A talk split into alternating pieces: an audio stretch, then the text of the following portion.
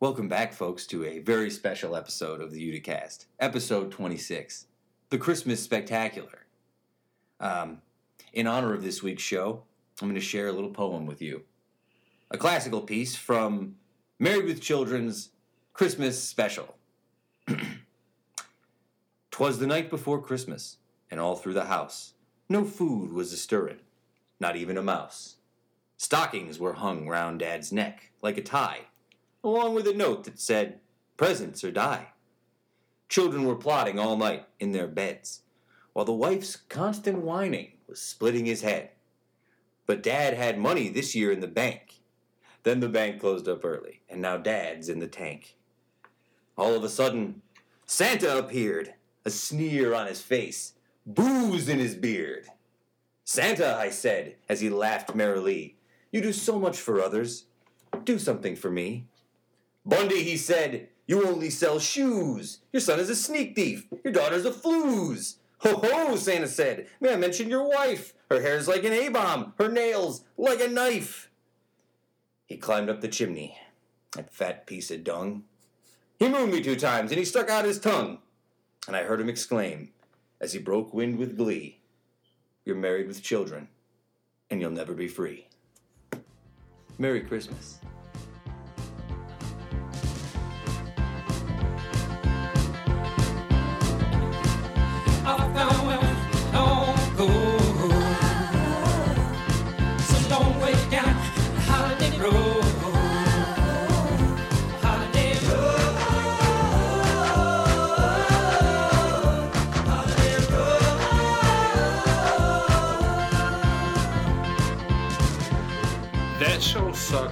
Bad.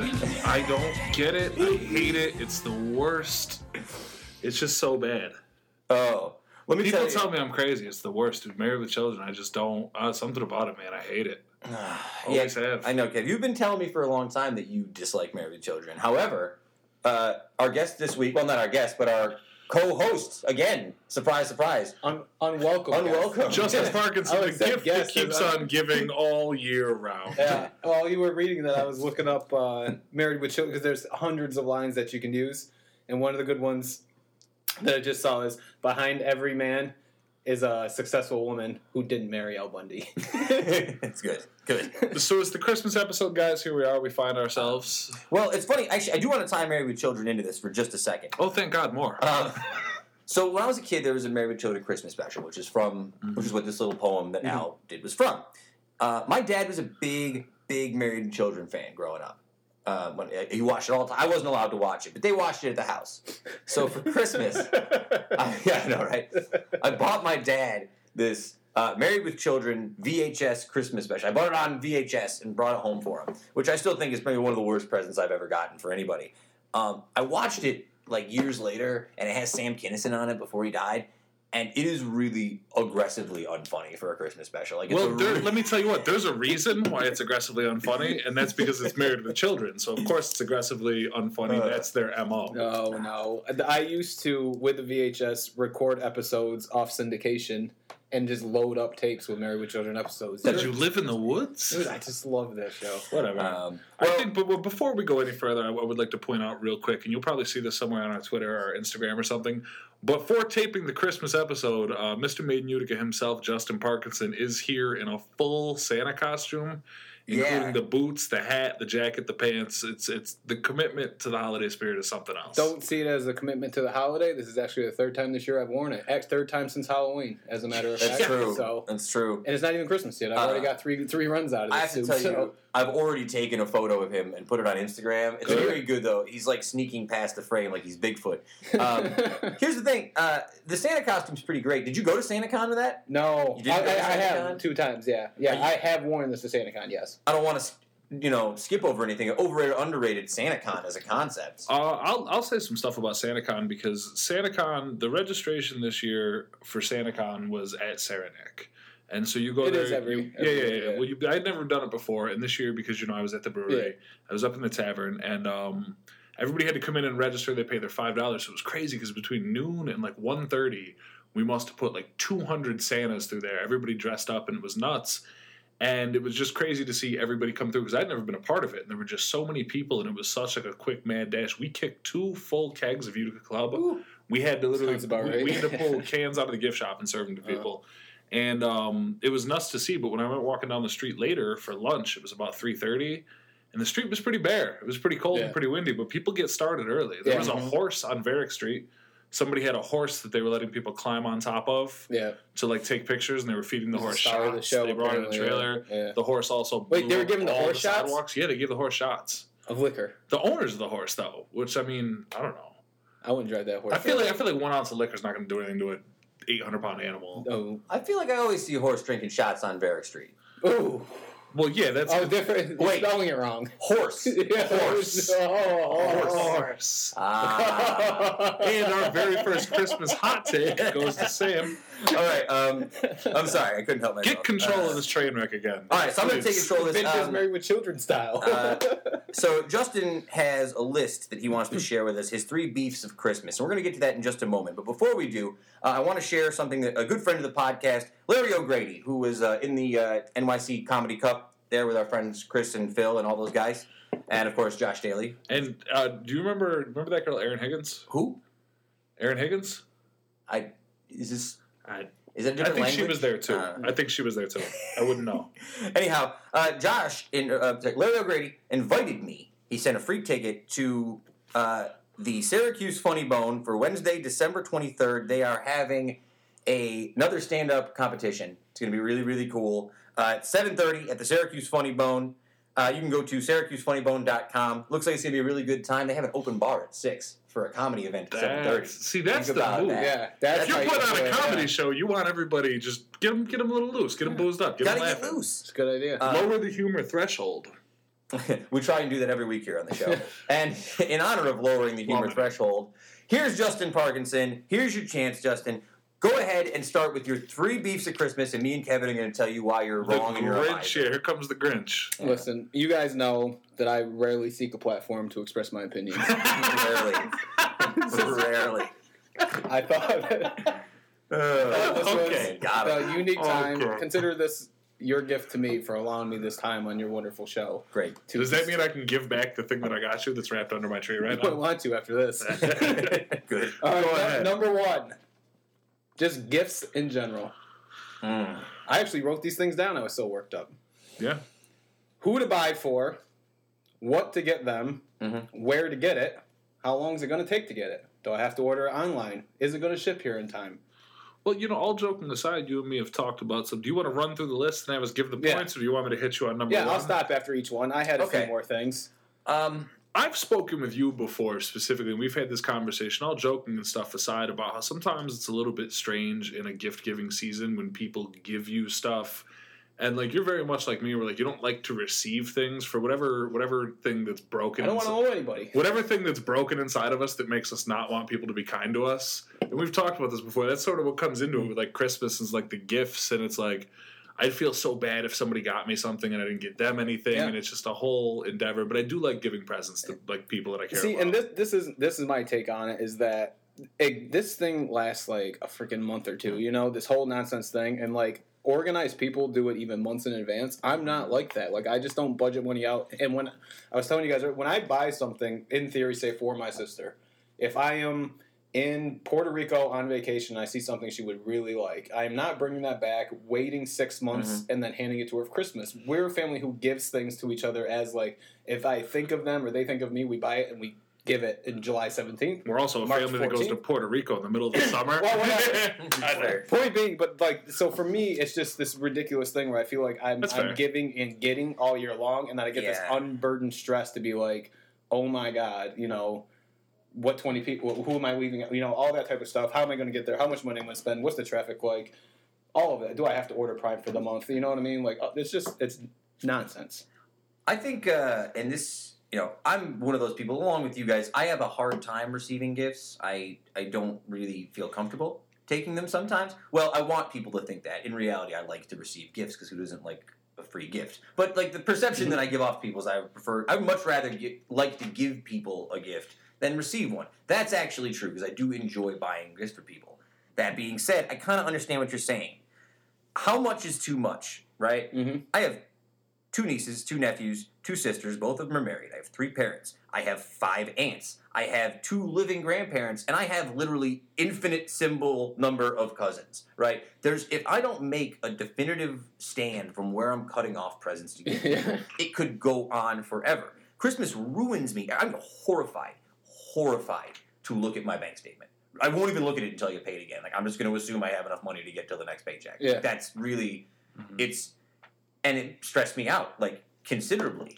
That being said, my shopping's all done, and now I do have this feeling of like I can't wait to give these gifts to all the people who I just struggled and strained and spent all my money on to give these gifts for, Yeah. because then they can see at least a little bit how much I appreciate the stuff they do for them all year long.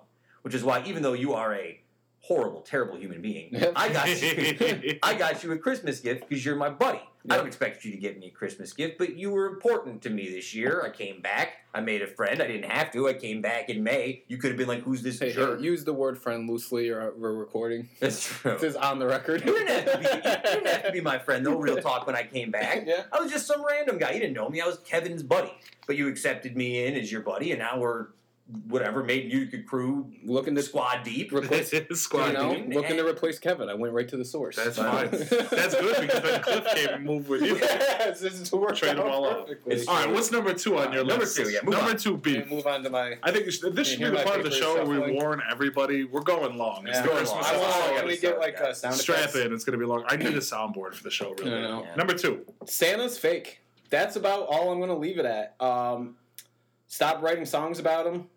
Letters with the stuff you want, or Who are you even That's a talking to? argument. Stop singing. Oh. Wait, listen, listen.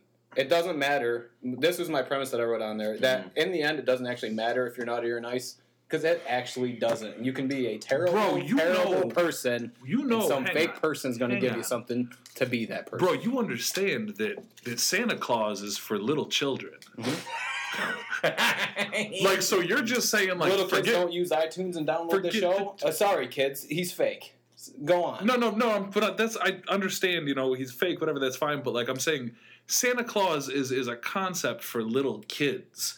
It's not a concept for like, oh, you should be naughty or nice because you're 30 years old, and if you're naughty, you're not going to get a magical present in your unclean chimney. you can't just assume. I've hated Santa's for kids. since I was a child. You're wearing a Santa Claus outfit right now. Yeah, Literally that's how easy. That's how easy it is to be him because he's not real. This is my oh. loose interpretation of Oh. what someone looks like who doesn't exist. I- I, if- throw if- this out here at you, okay? I look pretty good. Take a shot, folks. When I was living in New York, I spent one Christmas stuck in New York. One Christmas. I didn't come home till the day after. That seems like some like romantic Christmas. Yeah, it sounds like a thing. movie, Like I'm doesn't it? stuck in New Romantic York. Stuck in New York for Christmas. You were right? supposed to Ryan meet your soulmate. That Ryan. Gosling's playing Sam in this scenario. Go ahead. Yeah, yeah. I didn't meet my soulmate. my buddy Teague. It was uh, no, but I woke up on Christmas morning knowing that it was just gonna be me at the house. I went out to the kitchen, and on the table, an open pack of Haribo Gold Bears. Who put it there? I didn't put it in there. no one was home. You don't think that you don't think that Santa I stopped, think in your saw I was own- having a tough time? so In he your left that own hair- self pity, you blacked out. I think pretended that Santa was coming so you wouldn't feel so miserable I think because under, you drank all your booze the day before and you had But that's the left point, man. It's a placebo. Think about how excited you were when you were a kid, thinking about the idea of Santa Claus. You weren't. You Yeah, didn't buy into that? Santa put that bike in my bathtub so I wouldn't see it for like six months. Get out of here. There's no magic left in your life. There's, no parties. Oh. There's nothing left. This is quickly becoming the most depressing holiday conversation. Worst ever. depressing. You poor thing. What happened to you when you were a kid? How does he I make think all wanna those give you a houses in one night? Even with time zones, it's impossible. Number three. Go ahead. I feel like this is gonna get worse. This is this one's a little bit aggressive. Oh, no. The other ones weren't. Compared to the other two, Yeah. I am not a supporter of the religious undertones. I'm not going to delve into it too much, but uh, I'm a big believer in keeping separate and incorporating everybody all the time. And I think that uh, this month long, two month long celebration really just kind of uh, puts people like me who aren't necessarily leading the ways that this holiday represents in an awkward position. Well, back to two and number one. I think you make an interesting point when you say um, what this holiday represents, and you like to hear a lot of people like the reason for the season. And somebody who went to Catholic school, you know, you're very much ingrained. It's you know Jesus' birthday and this and the thing. Um, anybody I'm, I'm going to say this because i'm not going to delve into it too much either. Religion is one of those things we sort of stay away from Mhm. on the show for the Mhm. most part because it's a real hot button issue with the people. And me. uh, sure. For all, all of us. We've all got some hot takes. We do a whole show. I encourage anybody who is curious about the religion of the season or jesus is the reason for the season or the whole uh, christian christmas story just fire up your smartphone. Google the ancient roman festival of saturnalia and if you don't see some parallels, if you don't see note for note plagiaristic parallels between what we call Christmas, like it was an original thing, they rebranded a pagan holiday. And it was taught a certain way, but you know, there's it's all that's yeah, that's something you should read about Yeah, that because well, it's interesting. It's funny. This Yeah. hatred for uh, my Christmas things has been festering for a while, but actually, my views of that have been shared by others, including Puritans dating back to the 1660s. I did some research Oh, where they really? actually tried to take all of those aspects So- out of religion. So this has been something. This is not a war on Christianity today, PC friendly, like uh, super politically correct. Like this has been a battle for a few hundred years, where a lot of people from the 1660s to 2015 And it's a felt bit- uncomfortable with the tones pushed on you during this holiday. Let me, let me throw this out here. Uh, So, Christmas really, there's a, a billion layers to how people consume Christmas as a concept. And I don't mean Christmas, the actual holiday, December 25th. I mean like the, the whole encompassing holiday season, right? Right. There are people who care only. Like, I, my mom is is religious, right? I guess she goes to church. I don't know mm-hmm. how religious she necessarily is. I don't really go to church anymore. Christmas doesn't mean anything secular in my house. It is a time when my family chooses that this is the time when my entire family is going to be together. It could be on any holiday, theoretically. We could just pick any holiday and have this time where we all spend each other. But now it's not even religious. It's oh, the family from Chicago's here, the family from Florida's here, the extended family is all here. This becomes a bigger thing than just oh, one day to give gifts. It's like let's get That's everything. what it's been marketed and commercialized to be. No, it's for. not no, my no, reality. No, no, but no, but yeah, yeah, that's. about I'm going to piggyback on that. I'm going to agree with you because, you know, we can get into commercial commercialization of the holiday and really bring the whole spirit all the way crashing down in the first, you know, 20 minutes here. But I'm going to piggyback on this, and I'm just going to say that like, um, that that is how it's marketed, but that is also what it is and what it generally tends to be. I like the idea that there's a certain time of the year where you make a point to get together with your family and think about the people you care about and take some time to spend with them. Like I know even myself, when I went shopping for Christmas gifts for people, everything I got for somebody, you know, it really made me sit and think, like, what do I think this person really appreciate? You know, what's a little token I can give them to be, you know, just something nice Mhm. at the time. I like what Christmas represents in that aspect, the time that, you know, some of my greatest memories from growing up were, you know, Christmas Eve at my grandparents' house and different Christmas things and traditions. I love that aspect of it. But yeah, as far as the religiousness of it goes, like I've got no cares or And, regards. and a lot of it for me too is is just on the final thing with this is that I've always been big on. I think my birthday is like Christmas. I treat that thing like it's Christmas every single year because why am I celebrating some other dude I've never met's birthday? That's like that's who's crashing that party. That's real weird. You know what I mean? so like I think my birthday should be treated so festive, and that is basically Christmas Oh God. and take your own tones for how I compare myself. But I'm just saying that Christmas is something I feel like I'm forced into all year for these three reasons that I am just not a fan. But is it so bad? Is Yes. Christmas is Christmas so Yes. you, you don't you have you don't enjoy Christmas? Just I'm I'm not really no. It's Okay. more of a chore, dude. Honest to God, it's it's I something would that I just that. can't I can't wait to get out. I hate when it starts. When it's over, I'm the happiest. Per- I'm happier on the 26th.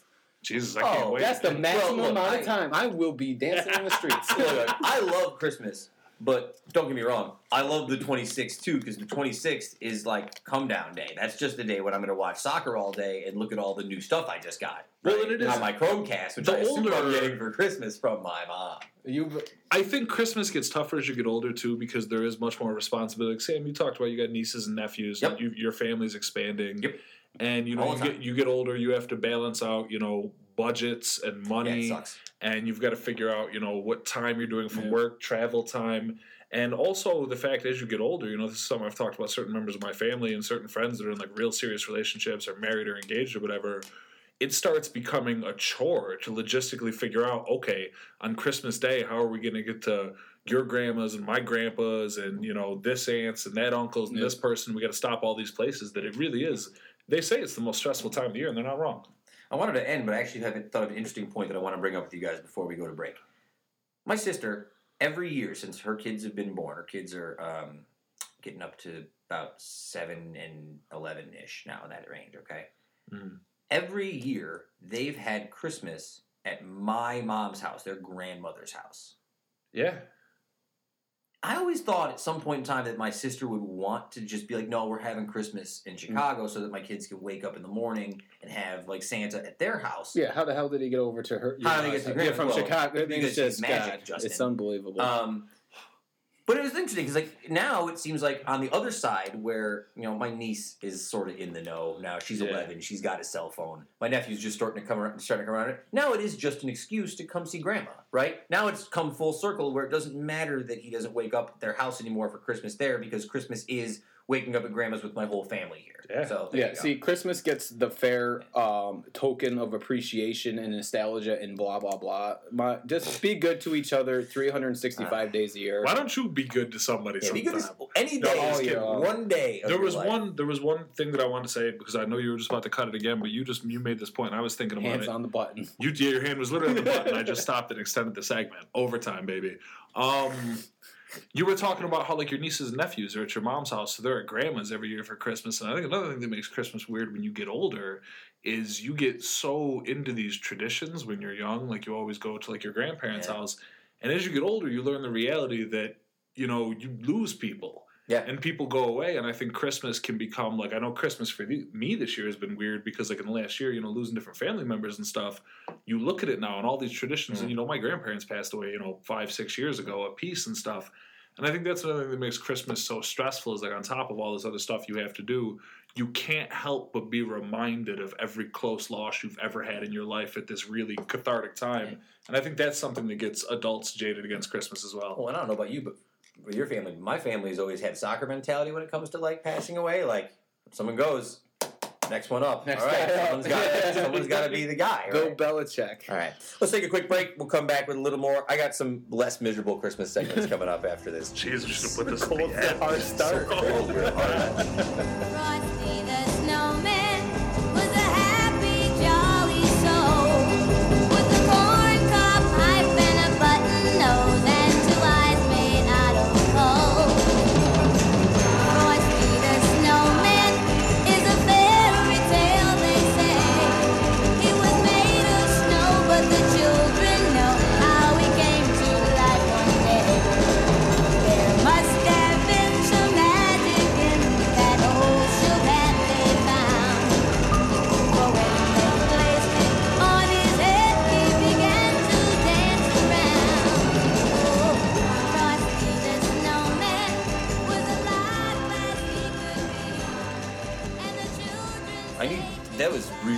really. Brought me down. I'm glad that Christmas music brought me back up. You really brought me down with that segment, Parkinson. I gotta tell you. Good Merry Christmas. Well, in in the ah, humbug. Yeah, in the grand tradition of Christmas, I suppose that we drink. Let's do it.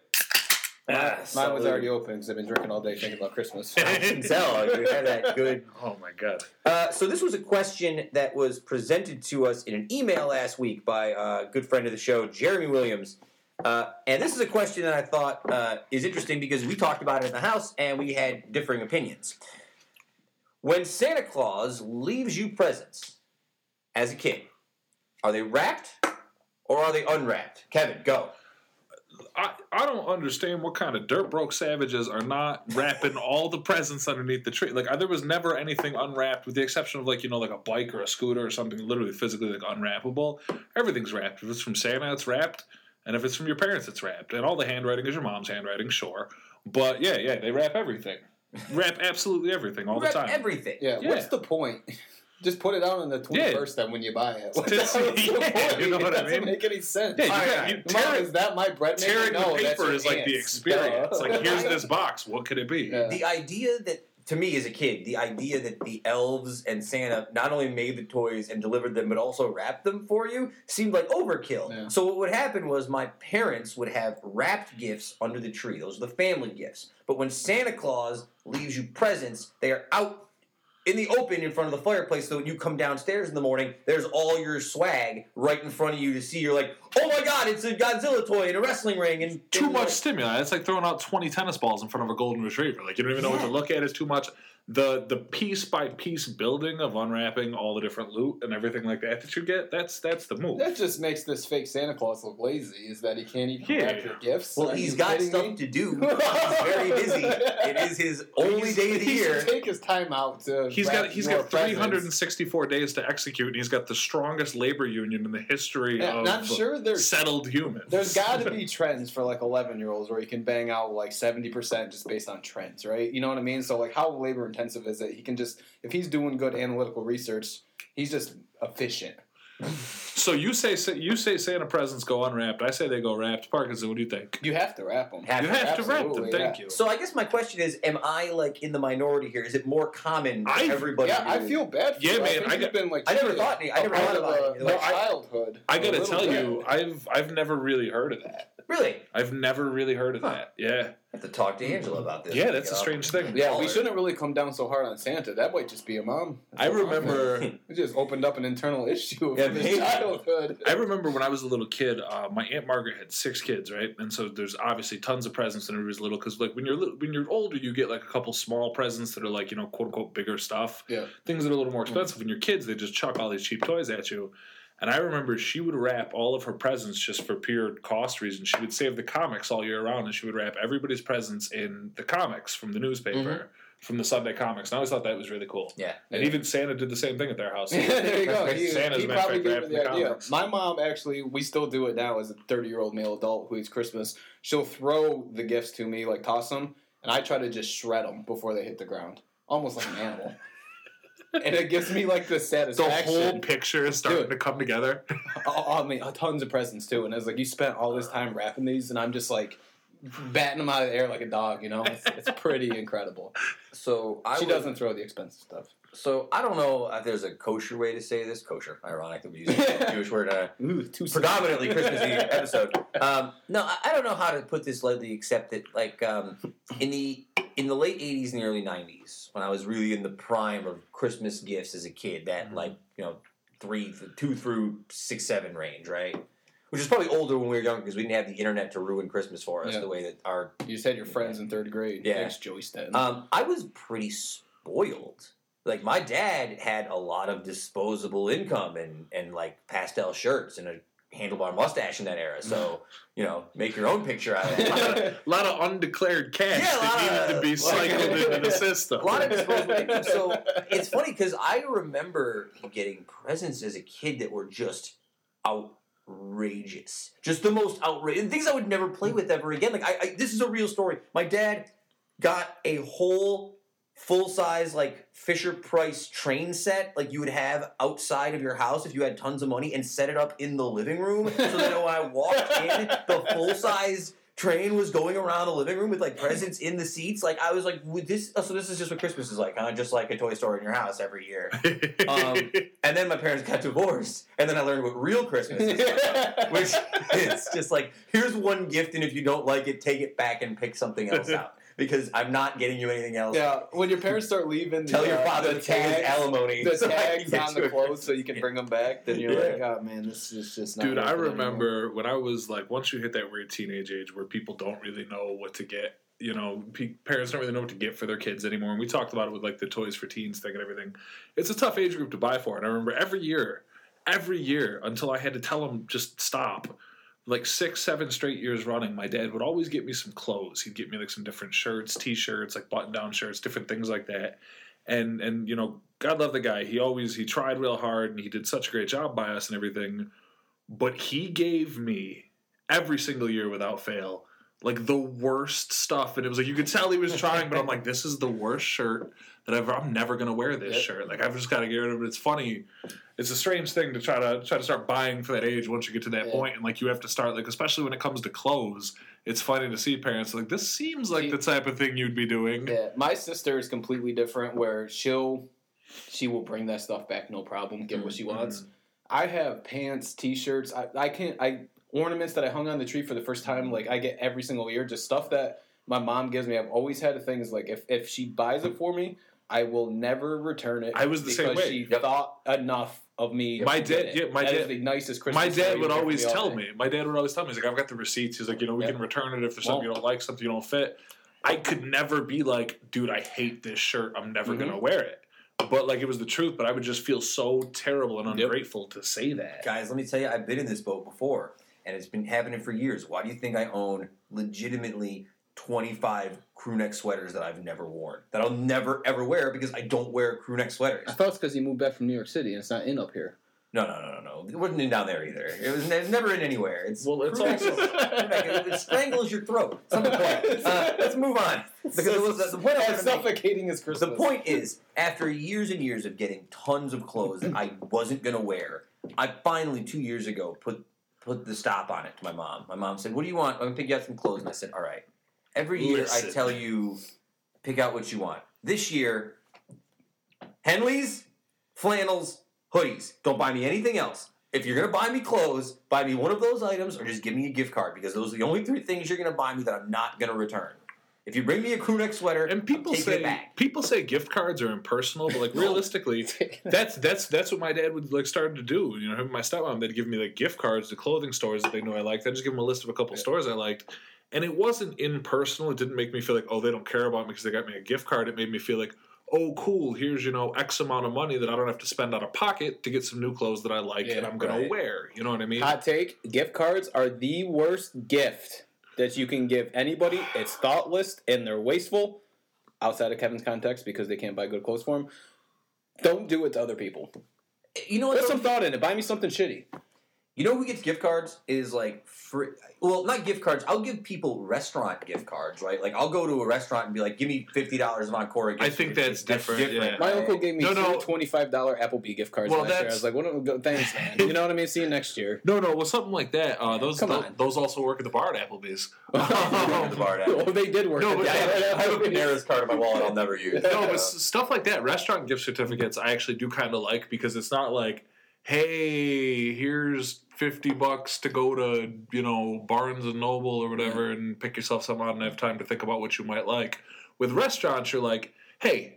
Here's fifty bucks for you to take and go and have a nice meal, enjoy a nice night out. You know what I mean? Because it's not like you know you're gonna be like instead of saying, "Oh, I got you a gift card to you know Bella Regina," you're like, "Oh, I got you some veal scallopini." Here it is. At a restaurant, you have to do gift cards. So I think that's nice to be able to like treat somebody to a nice night Yeah. out if you're not going to take. I'm a fan out. of the the price. We, we uh, a place I worked at before did um, gift cards to Price Chopper to employees. Yeah. That was solid. That's a good move. Good gift. That, that's. I think that's also. Groceries. I love practical gifts. Practical gift. Give me a practical gift. That's fine. Yeah. Like as much as I like nice, like thoughtful, you know, like special gifts. Maybe it's just by function of age. Maybe it's by function of you know, I, I, whatever it might be. Practical gifts is great. Great way to go. Mm. See, I got a lot of people soap this year. Practical gift. You all smell. Here's some soap. You just ruined like. yeah, I didn't say who I got it for. Jerk. Don't say it. Uh, I'm, I'm gonna ask- say it. I want to make a point though, because uh, we do this in my family, and I'll get to it after I ask you guys. Is there like repeated gifts that you expect to get every year? You have like traditional gifts that you will always get. This is hmm Yeah, I got. I, I have. There's only one thing that comes to my mind very immediately. I would always end up with like a Barnes and Noble gift card or something like that. Because, Yeah. you know, it's like books and stuff. But traditionally, and you know, my brother listens to the show, and he'll be on as a guest because he was one of the top donors. yes, you will. Um, every year, every single year, my aunt Maureen, who we lost this year, we'd go to her house on Christmas morning, and she would get everybody the same gift every year. She would get all the boys the same gift and get all the girls the same gift. And I don't remember what stuff she got for the girls, like something like you know, like pajama pants or maybe a hoodie or something like that. But every year, she would get the boys a pair of gloves. And like as she got later in life and got retired and was living off basically Social Security, you know, she would always she would say it in sort of like a aw shucks kind of way, she's like, "Yeah, you don't have a bunch of money," and I just "Ha ha, it's gloves again."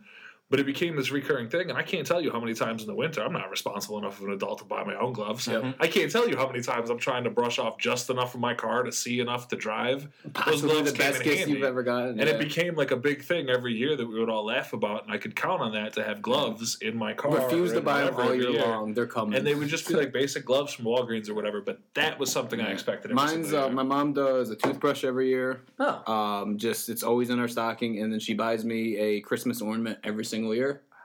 Just probably for one day, the hope that I will hang them on a tree and not be so resentful of the holiday. I can always expect well, food's different, right? I can always generally expect uh, turkey joints somewhere along the way Yeah. uh, from somebody. It's a good gift. Why? Who's mad at you? Oh, you don't like turkey joints? um, and then I can usually expect my mom knows. They're okay, but they're not as good as that joke. Go ahead. Uh, there's a, and I can always expect from my mom. This is a this is maybe not a French one. Is the Cadbury little uh, chocolate eggs with the candy Oh. coating? You know what I'm talking man, about? Yeah. You don't like those either? No, no. I'm You know how bad Oh, those are the Christmas best. sounds at your house? Half Oh, no, wrapped look, presents, They turn, they turn his entire house into a toy store and shower him with love. But and that part was alright. competing parental interest. I don't know. My my mother's house. I put a picture of my mother's house on the Uticast Instagram, Mhm. which you can go see, like her Christmas tree. And just in that one sliver of house, there's more decoration than there is in Dude, my your, entire your, house. your mm-hmm. mom's house is really like a I don't I don't know what the right term is. Winter but Wonderland. Your mom your your mom's house, yeah, but not even like because all year round, whether it's summer, no matter what it is, your mother's house is like a it's like a postcard, like a living advertisement or something out of a movie, or it looks like a test home. Like it's so thoroughly well curated and decorated and thoughtfully put together Something for else. every turn of the season. It's like, oh, it's flag day, so my whole kitchen's covered in little flag Women. kids Well, stuff. Women, you know? She's a first Oh, grade Jesus. teacher. No, it's, it's the first grade teacher thing. It's definitely she has first grade teacher mentality where every month is a different decoration because that's how little kids associate months, right? That's so a, I'd never thought about that. That's Yeah. really Does she interesting. Yeah. give you a star when you finish your dinner? No, no, she wasn't like that. But like for, even for like we we decorate the house for Valentine's Day just because Really? we just because she had all sorts of heart decorations. Like we mm-hmm. did. We just she just always was like that, and I you know I do think from a teaching mentality it made sense. Like even from a little aspect, like if you went to her classroom as a kid, they had a calendar on the wall, and every day of the like when they'd cover up a day, they'd put like if in January every day they'd cover up was a snowflake. Just Yeah. little stuff like that, and keeps kids like engaged. That's we're way off topic. Um, Been off but topic. the- no, uh, my It's the Christmas episode. There's no time. my mom does one. We have one Christmas tradition my mom does every year, and this is uh, once the kids have gone to bed, and I've taken a bite of Santa's cookies before he gets there, and drank half. you of eat milk. you. Oh my god! I'm a terrible human being. you eat his Uh, cookies, drink his milk. That's why he doesn't wrap your presents. It's why go on. Go on. I like how you spent the whole first so segment pissed. screaming So- about how Santa's not a real thing, and now you're out here like Santa's lawyer. Yeah, You're we're like, that's egregious, unbelievable. Hey, you, you can either be both kayfabe sides. or not kayfabe. You can't go back and forth. This is Um, segment two. I'm feeling good. It's the reality. of no, so every so once the kids go to bed, and it'll usually be me, my sisters, the husbands, um, my mom, and my stepdad. My mom buys us pajamas. That's so nice that your husband makes time for you. He does. He's my mom buys everybody, all the men and all the women, pajamas like every single year, like matching pajamas. Now it's a little bit corny. I I get that, but for her, it's really like her favorite part of Christmas. That's that. Yeah. I think that's that. You really touched on something too. That's what a lot of it is. Like that's a that's a nice tradition for you guys. I actually Yeah. didn't know that. I know your family like relatively well. I think Yeah. I never knew that. But that's a nice thing to keep going. But there's a lot of stuff that you do, you know, Christmas wise. Like it's like I said, it's about being good to your family. And you know, everybody's got their different needs, their different desires from Christmas. And you know, for somebody like in your mom's shoes who you know raised all these kids that turned out you know turned out good and they're all like you know grown adults you know with you know families of their own kids of their own lives of their Uh, own two out of stuff like that you know, i wasn't i wasn't gonna either way but like so it's and you know that's something like for little kids you give them the santa illusion Yeah. you give them the presents and you make them come down and have that endorphin rush of christmas morning and for the older members of your family you give them the stuff like that the time to remember when they had the Yeah. little kids like that See, that's what it is. and the Like, tradition our and the group, repetition and just getting everybody together is the biggest it's the Yeah. point We're in I mean? Christmas purgatory, I think, as mid 20, 30 year olds and Without stuff like kids. who that. the hell's So still in their mid-20s here No, I'm, I'm saying I think our, a generational like you could hit this Oh. age group where you're not quite a kid anymore, so you don't appreciate. You're not a parent where you like seeing those type of things. So honestly, I'll take my mom's traditions, probably move them forward, and I'll probably get the joy again when I see the, the younger people. I think Oh, I'm just sure, dude. stuck If in you- this. if you am I ever- going, you Yeah. know, one I way or know, the other I know so. you. You and me are similar enough people. One of the reasons we're friends, we're like outside of like our, you know, tough. Use friends loosely, as I told Sam. This is on the record. Whatever, man. That's true. I don't want to get invited later on. Um, no, but you know, for for as much as like you know, we're like sort of you know we break balls and like we're you know sort of we're not super like emotive people. Yeah. I know both you and I well enough to know that like should we ever have some woman trick us into marrying her and like having kids. Dude, the second I have kids, I'm done. Yeah, I'll like, go I'm on marriage. done. I'll I'm gonna be. I'm gonna be such a sap for any future kids. Even if like my brother and sister have kids, I'm just I'm shot. Yeah. There's no way. No, once once little kids are in your life, it makes Yeah. it changes a lot. Of You the way. mean it gets worse from here? You you add Much more worse. to it. It gets Much much worse from Uh, here. No, Mike, and I'll, I'll just share this one. This isn't quite as whimsical as my mom's Christmas tradition. Every year, for my old man, old Tradition. man Famo, tradition, I can expect some sort of food wrapped with money. Like, like, like Does he, wait, does he literally wrap the food up in money? no, no, like so, so like last year. I'm picturing got- your dad laying out ones and rolling up like a Tape in the brajol. He's Yeah. like rolling up a brajol. and Well, some Sam's like, There you He's like, no, no, no, Like, no, no. so it's, even, it's somehow somehow it's worse than that, right? So what you what I got like a year ago was a like a two foot pepperoni, and when I unwrapped it, there was like a hundred dollar bill wrapped around half of it, right? Like it was like a big cigar. See, I feel like that's a big that's a big risk though, because what if you just like tear off Through the paper, right? you miss I that thought about that. What we do. He's like, hey, and then then for the rest of like the next couple months, you have no context. He's like, hey, you know, hey Sammy, like, yeah, how about that gift I gave you in your head? You're like, if you really gone that far off the deep end, bro, it's a stick of pepperoni. yeah, you never even saw the hundred dollar It's- bill. In his head, he's like, why is he more grateful? There was a hundred dollars there. I don't get it. The only memory that I have of that gift is that my wallet smelled like pepperoni. For about a day and a half. That's- You know what? That's the trick. If you're trying to gift give to you know people who are in like their late twenties, early thirties, man, just give them cash. Cash and food, Just man. cash and food. You know, and appreciate, please appreciate single fathers on Christmas. Uh, Oh. That's a very. I think all three of us can speak on this. This are you going on the one, man. record Yeah. to talk about your child? Whoa. Oh. oh my You god! just gave is that one other gift I gotta buy? Justin doesn't have a child. Yeah. Or on record. and if I did, he's getting no presents. Are Three we, so hens. what's do we have anything for this segment? Should we jump into the interview? This this poor kid from the Signal, he's such a nice guy. I got to meet him this I know. weekend. We buried his And interview. he's totally squeezed into the just raucous Christmas episode. It I could gotta be the best or worst thing that he's ever done. Let me apologize in advance to John Howard, uh, who was a really, really fascinating. He really could not have been nicer. He came in the day of SantaCon. Um, Yeah. I saw him at the brewery later on. He was there on assignment, um, following a couple guys. One of them who happened to be my uh, uncle-in-law, or my step uncle, my a guy you know. my stepmom's brother. Yeah. whatever you call that guy. Mhm. And he was there. He was following these guys around uh, while they were going on like their Saturday day Italian tour of Utica. Like they went to Politari Joe's in the morning. They went here. They went there. This and that. And he was doing kind of a story following them around. These are all guys that have lived here forever. And I met him, and he came up to me. He's like, "Hey, you know, you're from the Uticast." I'm like, "Yeah." And I'm all, I'm still I'm taken aback whenever anybody's like, "Hey, I know." What that is when you yell at the laptop every Monday. And he was like, "Yeah, I'm from the Signal. I was just on." And Yeah. I was like, "Oh, that's so good." He could not have been more gracious and Yeah. more patient with his highly drunk subjects of his interview and project. Good guy. They're Really doing nice cool- guy. They're doing cool stuff. That's all. That I think the interview will probably Sam will go. Uh, They're- what they're- about- he's doing good stuff. It's He's pretty doing really good stuff, and I got to talk to him for a long time about how they got started and where he came from. He's got a film background, so we get a little bit into that. Really cool guy, and uh, here he is. We'll be back after the interview.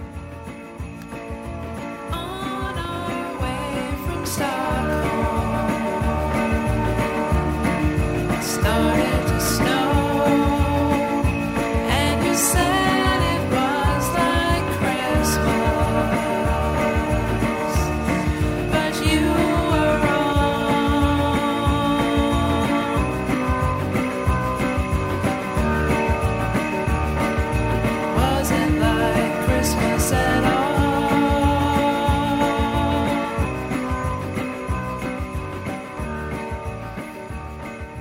see you marveling at our technologically Yeah, no, it's savvy It's good. It's all good studio.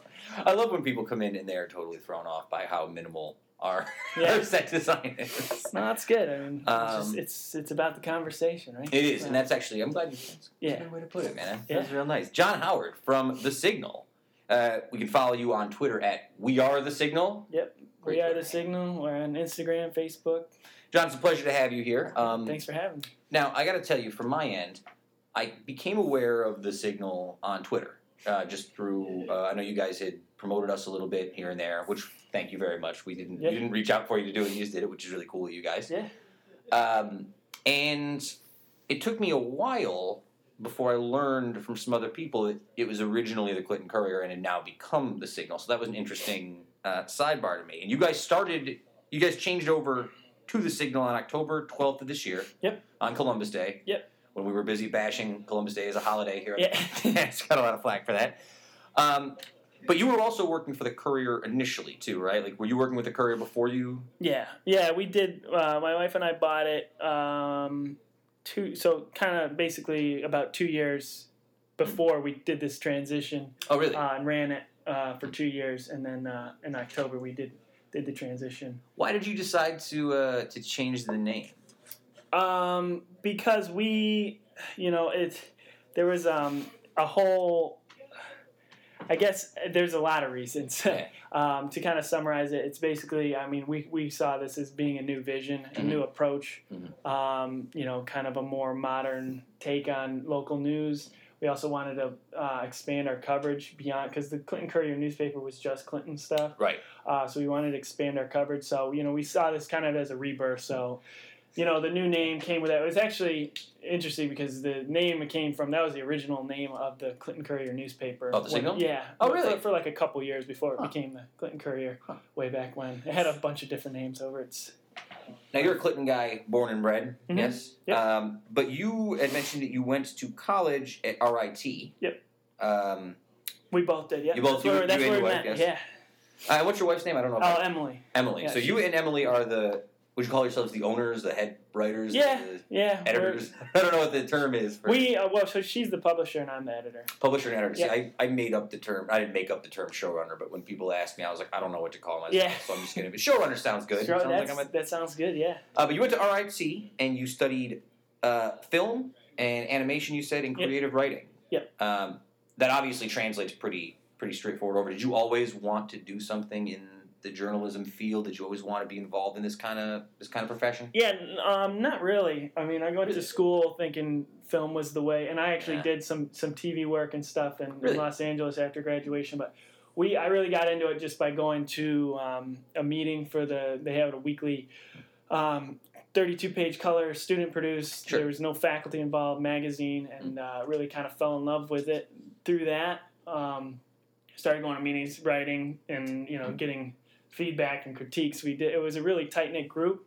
So that kind of kicked off the whole journalism thing. It was just an awesome group of people. Do you still have like um, like pangs for film though? Does it hang around sometimes? Like Um, you know, it's it's uh, parts of it. Yeah, I mean, I think that's kind of where news is going. It's becoming more and more visual. Mhm. And there's, I mean, even if you look at even like the New York Times, Los Angeles Times. I mean, they're they're they're they do these poll quotes on their yeah, social media accounts that are pictures with the quote. Yeah. You know, so everything's becoming more visual. So you get to use some of that. it's funny. I was uh, this is a little off topic, but it got me thinking about it. Uh, I happened to listen to. Uh, the Bret Easton Ellis podcast a couple days ago. I'm a big nerd for Bret Easton Ellis. He's, uh, Mhm. he wrote American Psycho and Less Than Zero and all those things. Yeah. Uh, Kanye on. Yeah, yeah, he that was his first one. Well, he had um, Quentin Tarantino Okay. on this week, um, and really one of the more pretentious interviews I've ever heard. I like both of those guys a lot, but it's like, okay, guys, I get it. But they actually made an interesting point of how in this country today we talk a lot about how it's a golden age of television. And they were sort of arguing the point that even in the golden age of television, television is a completely different medium than film because in film, it has that length that allows the camera to sort of become another character. You can really position like you can't watch Good and the Bad and the Ugly as a TV series because it loses the whole impact of the sweeping vistas and the, the scenery. I don't know. I, just, I always Mhm. think about that with film, and I think film in general is a very fascinating subject to me. I've always like Yeah, it'll be interesting to see like where like all this like Netflix research with all these original series kind of brings it back to that. You You know, know? I gotta tell you, I like most of them too. Like, as much as I would sit here and be like, uh, oh, I don't know, it just seems like mediocre television. I like House of Cards. Mhm. I'm really into that Jessica Jones show. Mhm. Maybe because Krysten Ritter's in it, and I have no concerns about. It. Yeah, She's great. Have Uh, you seen Bloodline? uh, you know, everyone talks about Bloodline, and I haven't Oh watched it. That's uh, that's Kyle Chandler, or the guy from. Uh, Uh, it's the guy from. There's a lot of people right? in it. I, I don't know Kyle Chandler's name. That I don't know if it's the guy. Maybe I made it up. No, it could be. It could very well be. Um, you'll, it's um, the girl from Freaks and Geeks is in it. Oh, Uh, she kind of. So yeah, it's a good show. We've got. off- Yeah, no, it's good. So following uh, following your time at RIT, before you came back, you spent some time in LA with your wife. Yep. Yeah, we were there three years. Uh, Three years? Yep. Nice. Yep. Um, we both. She worked for Good Magazine, uh, which Mhm. is kind of like a national magazine promoting good stuff, good things. yeah, kind of like what you um, you know uh, you guys do, but on a national scale. Um, and then I did. I was kind of all over the place doing TV. You working in doc, yeah. yeah, like docu style TV Oh, nice. stuff. Um, and then getting in back into journalism, a couple papers there, and then a music site. Um, Hmm, nice. That yeah, So you've been all over the place, man. You've a done a, little lot bit. of stuff. Yeah, Uh, one of the things I always hear about uh, the West Coast uh, from people who've been there and people who haven't been there, so take this for what it is, yeah, is if you're born on the East Coast or if you live predominantly on the East Coast your whole life and then you go out to the West Coast, it's a strange transition because the personality of the entire like population of people there is completely Yeah. different. Did you notice a difference? In yeah. Definitely. I, I think you definitely miss a lot of the East Coast. I mean, the East Coast is just older. You know, it's more established and. Uh, it's it's yeah, it's definitely a different culture in terms of the personalities you meet. I've always sensed a lot of cynicism on the East Coast, and I don't know, maybe that's just me, or maybe it was just New York City, but like Could people be. in general, like my, my buddies from New York would all go to LA and they would immediately be like, these people don't get it. Yeah. I'm like, how do you, what do you know about that? How do you know? You've met these people for 10 minutes. Yeah. Um, They, they, they could have a point though. They might not get it in LA. do you miss LA at all, though? Like, do you miss Um, there's aspects of it. I mean, everyone complains about the traffic and everything. Um, Yeah. it's uh, we. I mean, everyone family wise is, is here. Everyone's out here, so that that's nice that that we're here now. Um, but yeah, certain things you miss. Sure. So you spent three years in LA, which means you probably came back about 2009, 2010. You were coming back. Uh, yeah, maybe around there. I'm trying to like Trying to, it's hard to pick. Yeah. calculate it because we were because there when we, I didn't go right after college or we didn't go right after college. There was a little bit of time where we were still local, Sure. just doing jobs. So you, so you were with the Courier for a while, for two years. You said before it changed over to the Signal. Uh, yes, Yeah, you owned yeah, it for two years before yes. it changed over Yep. to Signal. What was the biggest change you wanted to make? Like, did you look at the Courier and say, "All right, I can see what I want to keep here, and I see what we want to change"? Was there like a vision to what you were moving to? Yeah, you know what what um, kind of inspired us or influenced us. We were looking at a lot of you know because we were we were looking at a lot of things like creatively the stories we wanted to tell Hmm. um, and everything, and just trying to find a, a business model that worked in this day and age. Um, so we. And at the same time, we were starting to get into all these national um, newsletters, like Mhm. the Skimm, and then we, we heard on the radio Lena Dunham was talking about hers that she was Yeah, going to be launching. Um, so we were like, well, we could do something like that here. So what, what we started, to, you know, we, we were already kind of fans of these Sure. national popular newsletters. So Sure. kind of started, we kind of based what we were going to do on what was working already on a bigger scale, and then kind of scaled it down for let's do all Central New York um, content. It's funny when I when we started doing this show.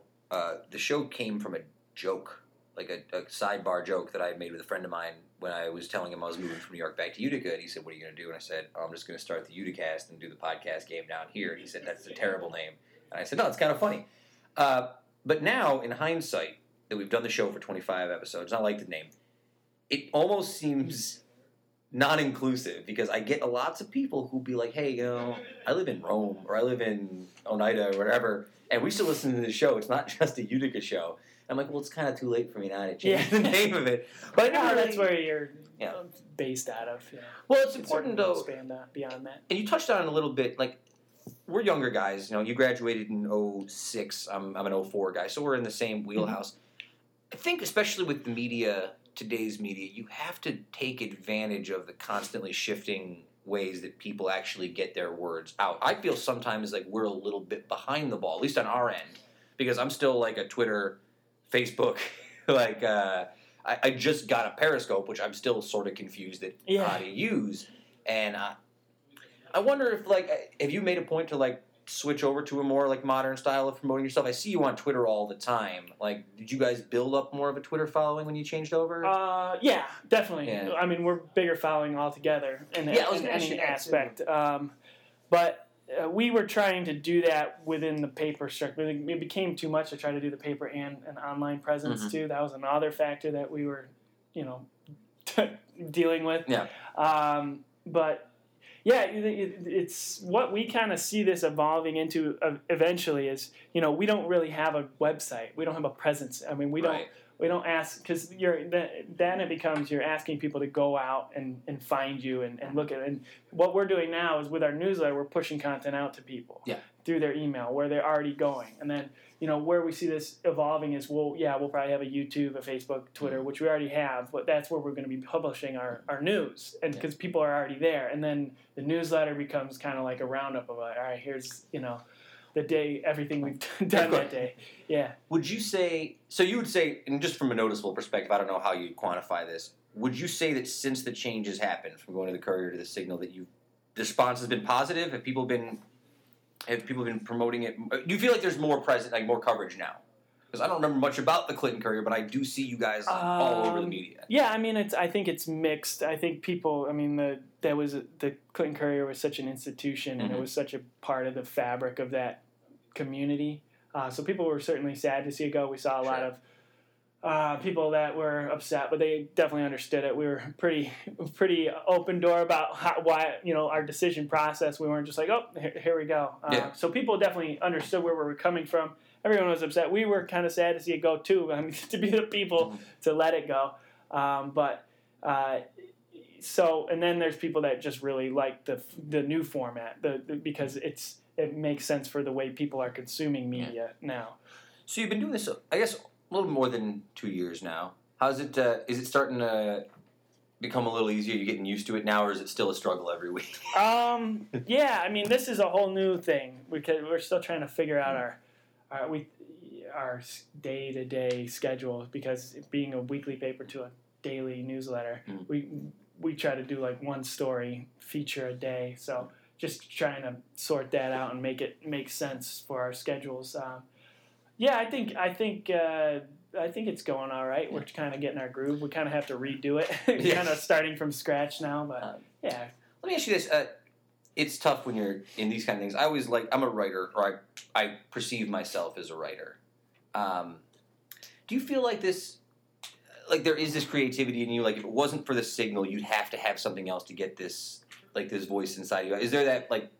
Is there that drive to create that I notice a lot of people who do the things like this have? You felt that over your life? Is it constant? Yeah, I mean, I was always doing something. I was always trying to uh, get my voice out there. Mhm. You know, back in college, Yeah. I think that's what drew me to the student magazine. There, uh, I had a radio show, I mean, like kind of stuff like that.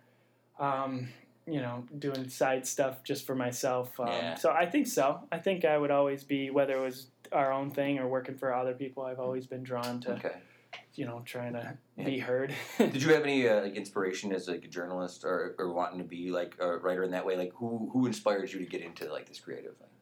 Um, you know, I I think I got inspired after I started doing it. Um, I Mhm. think the first my first experience of like getting excited about it was when I wrote something and um, got a positive feedback, and that Yeah, yeah. really kind of started, you know, everything. Um, you know, every probably every journalist cites Hunter S. Thompson. Yeah, Miss Thompson. Um, I think he was good just because he, you know, he, he was he put himself in the stories. I really like stories that are about the people. You know, Mhm. any anything on NPR, it's it's always human Oh, yeah, focused. Right. You know, that's what we try to do is, you know, try to look beyond the headline, try to look at the people this affects, the people, the the, the people behind the story. Yeah. So anything that's like that, that's really going into the lives of people and kind of that's what people connect to. It seems to me there's always been like a fine line. I was a I was a history major in college, and I did a lot of like historical research primarily as one of my major topics, and I was forced to do a lot of this analytical writing, this very dry analytical writing. And there's somewhere in between like the analytical fact-based writing and the narrative storytelling writing. I think there exists a middle ground that some people that it's like a perfect middle ground that's not easy to achieve. And I always think for me that's always sort of been like the goal, right? You want to you want to tell people facts, but you also want to entertain people because no one wants to just hear dry facts. I think it's a strange dichotomy to sort of bounce back and forth. between. Yeah, definitely. I think it just comes with doing it for a long time, um, and just I mean I'm still learning it and trying to.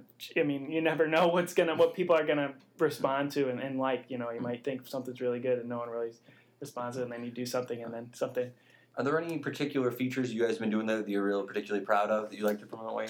Um, I think our we do a weekly Q and A. Um, Yeah, seen that. that's that's Yeah, pretty, pretty good. popular. We do it every. Actually, kind of coincides with you guys. Uh, it it randomly comes out every Tuesday. Hmm. Um, it, it's just kind of like a transfer transcript of a conversation. But people really like that because I think it's loose and it's easy to, Yeah. you know, because we're very conscious of like how people are reading emails too Oh, yeah. in terms of you know they want to scroll through it fast. Um, if something's a we're kind of trying to figure out how to handle things that are a little bit of a bigger bite or you know whatever. Um, We have a lot of internal dialogue about that too, because initially when we started the show, we said ah, you got to do it less than an hour because, especially in this region, not a lot of mass transit, a lot of not a lot of public transit where people are have free time to sit around before they go to work. It's a lot of car stuff. Mhm. Hard people commit to commit to like an hour and a half podcast in the car every week or whatever. If you got ten other podcasts you're listening to. But also, sometimes we'll do the show and we'll just keep going, and I'll get on some segment that we like, and all of a sudden I'm like, oh, we're way, way longer than I planned. That's the joy of being uh, Rebel Broadcasting, and we can do whatever we want. yeah, Um, John, I really appreciate you coming in, yeah. uh, sure. and I really appreciate all the excellent swag we- Yeah, I'm sure. to promote here. Um, but I do want to ask you before we go. This is a question that I forget to ask people a lot of times on the show because I get all excited. But uh, one of our recurring questions, John Howard, Yeah. if you had to describe yourself, who are you? um, who am I as a person, or who is the what is the signal? Who are you as a person, John? Oh boy, uh, I guess I'm. Uh, you know, sh- I guess I'm a storyteller. That's a good Uh, answer. Yeah, uh, I like to tell stories, no matter which way, you know, in one way or another. I guess. Um, so. Well, that's why we asked you here because that's what we do here in the Uticast. We Yeah. tell stories. You can get at uh, John and his wife at the Signal on Twitter at We Are the Signal. Uh, and where else can people get a hold of you besides Twitter? Because that's where I get Uh, the most of Facebook, my- everything's everything, any social media at We Are the Signal, basically. Right. Um, search for us on Facebook. I think it's facebook's.com slash We Are the Signal. So anywhere We Are the Signal. Well, we are the appreciate signal. John, I appreciate it. Thank you Yeah, so much. thank you. And uh, and we'll be back to the show in just a moment. It's Christmas time again. It's time to be nice to the people you can't stand all year. I'm growing tired of all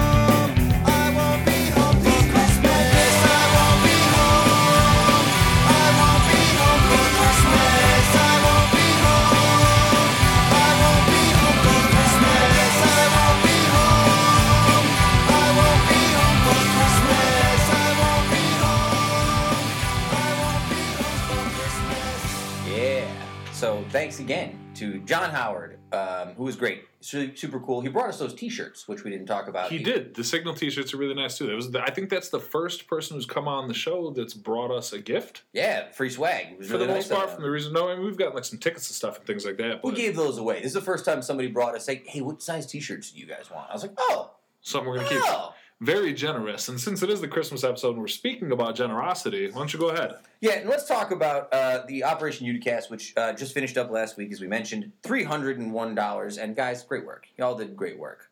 Not all of you did the great work that one Mark Simon did, however. Mark donated a whopping forty-one dollars. Forty-one dollars. And so you were tied for the top, top, top donor. You and my brother are tied, and we Yes. said whoever the highest donor was gets to come on the show.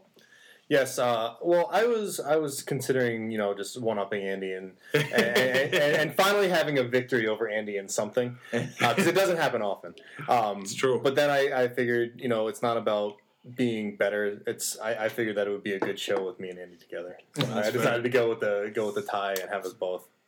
Uh, Andy, Andy, unfortunately, is not here for tonight's show because he is. He's. I know it's a. We have, to, downer, have to swing it back around when we bring him on. Um, but let's talk. Uh, let's talk with you for a second. Uh, for those of you who don't know, Mark Simon, you are the man behind Dirty Jerz Images. That is me, the the one and only. Where can people find you on the internet if they want to get a hold of you? Uh, Facebook, Twitter, Instagram, all Dirty Jerz images. J E R Z Jerz. Mm-hmm. and just dirty and images on the Dirty other sides of those. just dirty Uh, images. yes, And now, uh, Mark, you are of a different persuasion yes. than me and Kevin. Me and Kevin celebrate Christmas. You celebrate Chanukah. Is that how it's pronounced?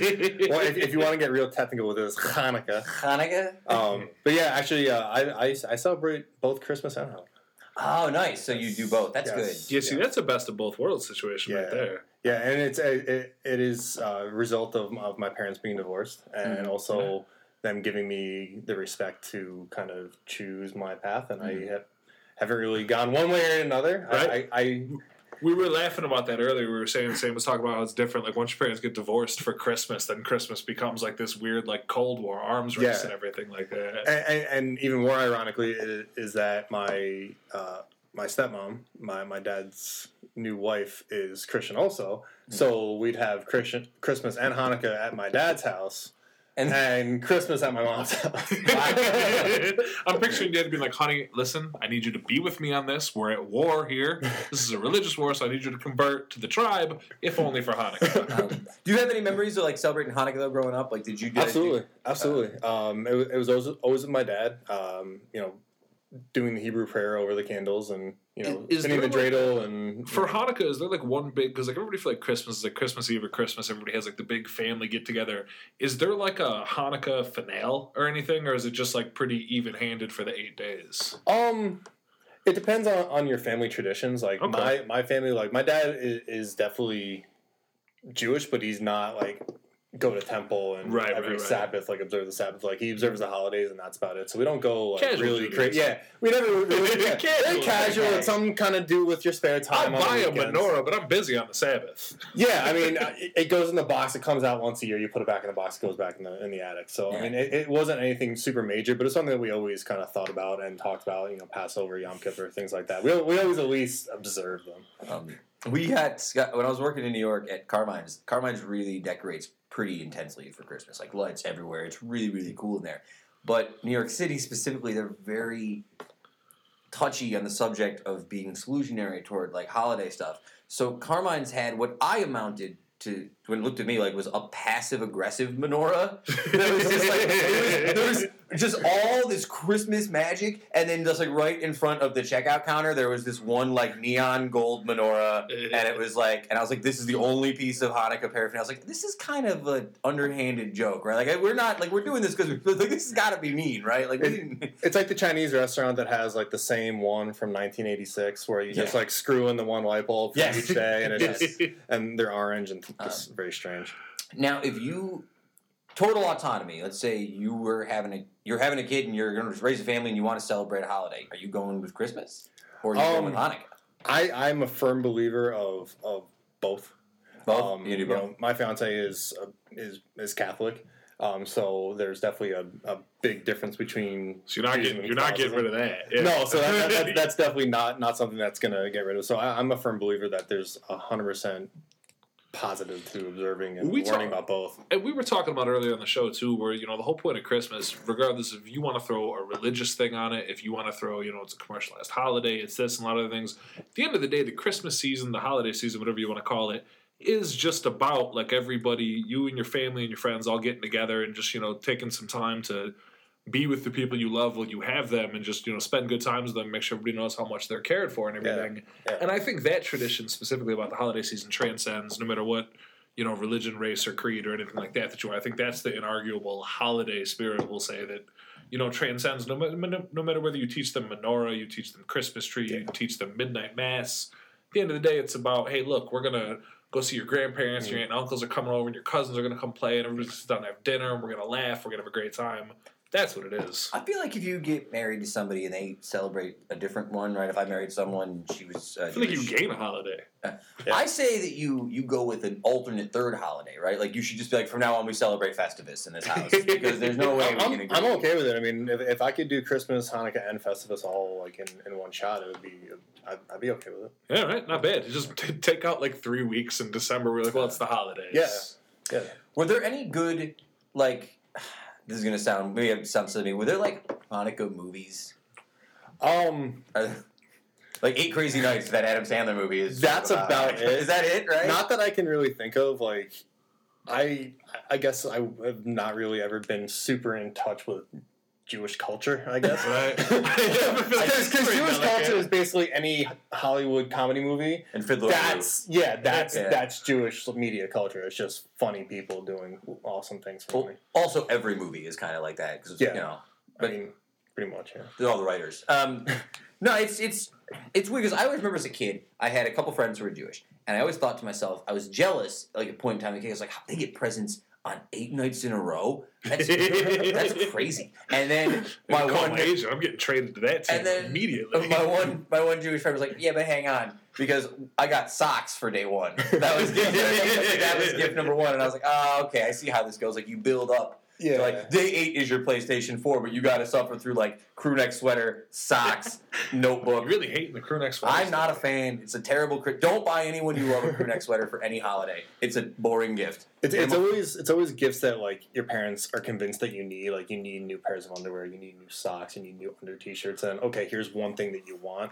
It's always a lot of stuff you don't really want, but you always kind of need. What you get, what you get at Christmas anyway. But like on Christmas morning, you know, your your socks, your underwear, the stuff that you don't think you need, but realistically, when you're some, you know, unrelenting thirteen year old savage, you probably need like new gear like that. But you don't even think about it. But it's offset because the good presents are there too, so you almost forget about the socks. yeah. See, now I get like resentful when somebody gives me. I did, I did Amazon Prime this year for all my clothing. My mom said, "Do you want clothes?" And I said, "I put stuff on Amazon Prime. You want to buy me some clothes? Buy me any of these items, right? In these specific sizes and colors."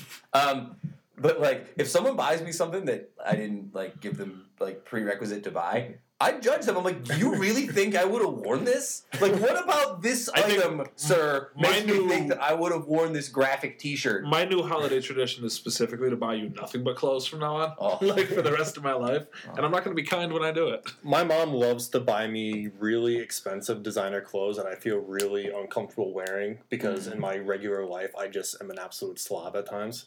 So like she'll buy me like a hundred and fifty dollar Tommy Hilfiger sweater, which I know like is not really It's not. It's not. anymore, It's not. but It's still not. nice. And not even the yeah, like it's not. It's not your personal brand. It's not your personal style. It's not Right, something you would right. wear, and you're like, oh, this is so nice. You know, you get this nice clothing gift. You're like, it's so kind of you to think of me, but holy shit, this is going to the bottom of the closet. right. Yeah, like that Lucky Brand zip up with the dragon wrapped around the knife as a back logo I got. I remember Christmas one year. One year for Christmas, I got my. I've I've never seen a Harry Potter movie. I never read the books. Never really did anything. And my dad, and you know, God bless him, because the tag on it said Hot Topic. So my father walked into Hot Topic in like 2002 one time. And That must have been quite the sight. Dude, for- I would, The L I would train. pay money. I would imagine. pay money to get into to get in a time machine and see my dad in Hot Topic at the mall. But um, In two thousand two. he got me this like he got me this Harry Potter shirt that just said Seeker, and I only knew it was Harry Potter because it said it on the tag. And I was just like, it was the most bizarre thing. I'm like, I wish I could see the thought process where you're like, stop drilling, we've struck oil. This is the shirt. Salesman, ring it up. Well, maybe he didn't know it was a Harry Potter reference. He just had this opinion of you, like he's a seeker. This one. You know what? I actually, I, I just decided this just now. Maybe it's because he liked the Who a lot, and they have a song called "The Seeker." Maybe that's what happened. That's a pretty good That's one. Go with that. it. That literally good. just popped into my head. I've been thinking about this shirt for ten That sounds years. pretty just popped solid. up. Yeah. I'll take it. Well, uh, since there are no real Christmas or Hanukkah movies of merit besides Eight Crazy Nights, we're gonna have to do these special holiday over unders on primarily Christmas movies. That's fine. All right. So, and I know I've been, I've, been, I've been forced into watching a lot of Hollywood. Eight uh, Crazy Nights is underrated though. It was much better than I expected it I've to be. never seen I don't it. I don't trust Adam Sandler much anymore. It was nice. It was nice. It's definitely sort of a Christmassy schlock fest, but I think before we jump into the over unders, I would like uh, all the listeners to know that um, right now, Mr. Made Utica Justin Parkinson, although he's not on the show, has not left the studio. He's pacing around with a MetLife Charlie Brown jersey pulled over his Santa costume, an early Christmas walking gift. circles around the studio. This is the perfect time for the grand reveal. Oh no, he's taking off his clothes. Oh, he's got a Charlie Brown Christmas T-shirt on. What do you know? You're like layered up. this Get- guy over here. Get out of my house. Yeah. So, you're, you're never coming back on the show. Um, uh, yeah, for Christmas. Mark, if we, if, if we throw Justin off, will you come and be Justin's replacement? Absolutely, See? absolutely. I will be here. Until That's how Aaron easy comes, it and is. there's no spot. I'll be here. Keep 'em. Keep him, he says. All right, so let's move on. Um, first over under, the quintessential, in my opinion, holiday classic. It's a Wonderful Life, starring Jimmy Stewart. Overrated, underrated. Kevin, go ahead. I, you know what? I'm interested to see how many people still know what "It's a Wonderful Life" is. Um, I'm partial. I was the stage manager for uh, Notre Dame High School production of It's a Wonderful Life when I was in like 10th grade, and that was really cool experience. And my parents watched it a lot and everything.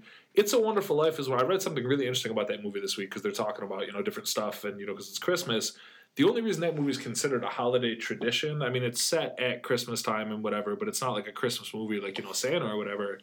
Um, in the 70s, that movie accidentally fell into public domain. And so, you know, I accidentally let the rights slip. So TV stations like, oh, we can play this for free. We're going to play it like crazy. And so it was always on, and now it's a tradition because people get used to it. Um, it's a Wonderful Life is an old movie, and it's in black and white. And it's a different style than a lot of people, a lot of movies that there are today. I feel like everybody should watch It's a Wonderful Life once in their life, and I feel like Christmas time is a great time to do it. And if you want to watch it again the next year, you're probably not wrong. That's my take. I have not seen that movie since I was about 7 Mhm. and that's really all I know about. I feel like that was- I'm not- I've seen it. I don't remember much But you about have no it. interest in seeing it again. was- I'm not like if, if it's on, I'll watch it. Well, but that I'm was my gonna thing. Like, when if, so- if, if something else is going on, I'll do that. when instead. Sam was telling me some of the over unders, I'm like, do people even still know it's a wonderful life? Is it still a thing? I have Hulu. What do you mean? I watched It's a Wonderful Life uh, as an adult not too long ago, and one of the things you notice about that movie is up until the last ten minutes, it is an it is a downer. It is a really Yeah. hard, stressful movie to watch, and Jimmy Stewart is a great actor. I, I really like Jimmy Stewart. yeah, he's so good. I'm He's one of my favorite characters in any film of all time. He's so good in that movie, and he really carries what is a really unrelentingly downer movie. Uh, but really, just the last ten minutes really do give you the Christmas feel. So if you've Mhm. never actually seen it, I would like to take an over under on how many of the following over under movies are obscure throwback black and white films for Sam's indie cred. the last that was the, That's my over under. uh, I'm definitely taking the over. it's under this week. All right, so let's move on uh, to the next one, which is a much more modern, I think, a modern Christmas classic. Elf, starring Will Ferrell. Overrated, underrated. There are very few things, in my opinion, that Will Ferrell does wrong in any way, shape, or form, and I'm gonna go with underrated just because he is like the master of our generation. I, I love I- Will Ferrell. I think Will Ferrell is one of the funniest people in the world. I am so I love Will I am so glad that that's your hot take because I say drastically overrated, just like most of Will Ferrell's career. He's coasting wow. high on a couple Bang, bright spots. When he's bright, he burns like the sun. There's no question. Some of his top level stuff like Anchorman, stuff like even Step Brothers for me. Almost nobody does comedy better than some great, great SNL. movies. But God, he puts out a lot of trash. Elf, you know, Elf is like people. I feel like the first half of Elf is so funny and it's so good, and like James Caan is killing it, and he plays such a good character. But in the end, when they start to get to like the heartwarming, like off the wall reunion start, they sort of lose me. Anytime I see Elf on TV, I watch the first half. I'm like, God, this movie's a little bit underrated. I get to the end, I'm just like, overrated. Done. Turn it off. Elf is like a new holiday classic, though. People watch it every Scor- year now. Scorching hot take. Elf is the best holiday movie that we've made in 20 years. It's it's definitely the best 20 Christmas. years. Yeah. People quote that Yeah. movie like crazy. That movie is so funny, and everyone can watch it. The kids, my niece and Does nephew that count out Arnold Parents- Schwarzenegger and Tom Arnold and Jingle All the Way? I like in Jingle 20 All years? the Way a lot more than my niece and nephew. I don't. I was just kidding. Do you know what I mean? No, Um, I, I'm saying, but I like that movie from a like, oh, it's a train wreck. Jingle all the way, ha ha, ha, jingle all the way. I get it, but like Elf is a movie that you can put on for my grandmother or my nephews, and they will laugh evenly through the movie. It's Zooey, fair. De, Zooey Deschanel is so good. It's so weird. Like in which I don't ret- in normally say. In, I don't normally say. in retrospect, like she's become such a thing, but she's got that blonde hair, and you almost wouldn't recognize. her. She doesn't have the bangs, the glasses, the manic pixie dream girl thing going on. Dramatic, just- underrated movie. Yeah, no, Elf is. I, I wonder. I'm trying to think now about movies, Christmas movies with staying power that have come out in the last twenty or so years. I feel like there's got to be some, but I don't really know. Well, that's the only truly modern one I have. Let's move on to one that I think uh, people haven't seen the best version of. National Lampoon's Christmas Vacation, overrated, underrated. Mark Simon. I spent about half an hour scouring Netflix and any other service I could find that would stream to my TV, and I couldn't find a quality copy of this movie. I was incredibly disappointed. You've never seen it before? No, I've seen it plenty of Oh. times, and I will watch it again and again and again. I, yeah, uh, it's tough if it's underrated or overrated. I think it's underrated. Underrated, right? I do. I, I only because I feel like saying it's overrated, saying it, that doesn't deserve the The credit. it movie, the movie is so highly rated, and it's it's truly one of the modern Christmas classics. I remember watching it with like my parents when I was a kid and cracking up. I watched it last year. I'm going to watch it again this year, and I die laughing every time. Me and my brother run off lines from like cousin cousin Eddie in the middle of July, just out of nowhere from that movie. Um, it's rated so highly that I think that it's still underrated because keep going. Like that's the only movie that I have to see every year at Christmas. It's the only one on my list that I must watch one time. I think it's underrated too, but for a different reason. I think most people's exposure today to this movie, National Lampoon's Christmas Vacation, is the version you see on ABC Family or you see it on basic cable. Do yourself a favor. This is a great point where you're going. I see what you're doing. Do yourself a favor. Know exactly what you're Find saying. An older, uncut theatrical version of this movie where it's a little bit edgier. It has a little more of that. Yeah, find it, like- find find it where it's not cut for TV, where they can like swear and do things because it's there's a lot of jokes that do get cut out on TV, Yeah. stuff that you forget. Yep. Like even just simple stuff like you know we try to make a point not to swear in the show, but it's Christmas and nobody's listening. What are we like six hours into this episode? um, I, we said it was going to be for Christmas, but like even just like the line that gets cut out on TV when cousin Eddie's standing out in front of his trailer, emptying it, emptying like the latrine, and there's like Shitter's shitter's full, and he just yells. I saw a kid at SantaCon with just a shitter's full T-shirt on, and I told him like every beer you get for the rest of the day is on me. Don't pay any money in this place for a beer. My favorite scene that they cut out all the time is when he, the, all the businessmen are walking past him and he's saying "Merry Christmas" to all of them. And as they get farther away from the boss, he's saying meaner things. He's like "Merry Christmas, Merry Christmas, Merry Chri- kiss my ass, kiss his ass, kiss your ass, Happy Hanukkah." like it's just like it's really, it's so good. Uh, yeah, Underrated. underrated. Underrated. All right, this one's going to be controversial. Overrated, underrated. Uh, the Christmas standard, a Christmas story. Overrated. So we got two claps out of that Christmas story. did- Like, I, didn't, I didn't know that was gonna it was gonna be the thing. You gotta, you gotta give me. That's why. That's a why you set the plate. You hear the overrated. You know the claps are coming. Here's my thing with Christmas Story. It's okay. It's not bad. I enjoyed it a little bit when I was a kid. Like that was fun or whatever. Playing it for a 24 hour cycle on TV. Stop shoving it down. Stop shoving my nostalgia down my throat.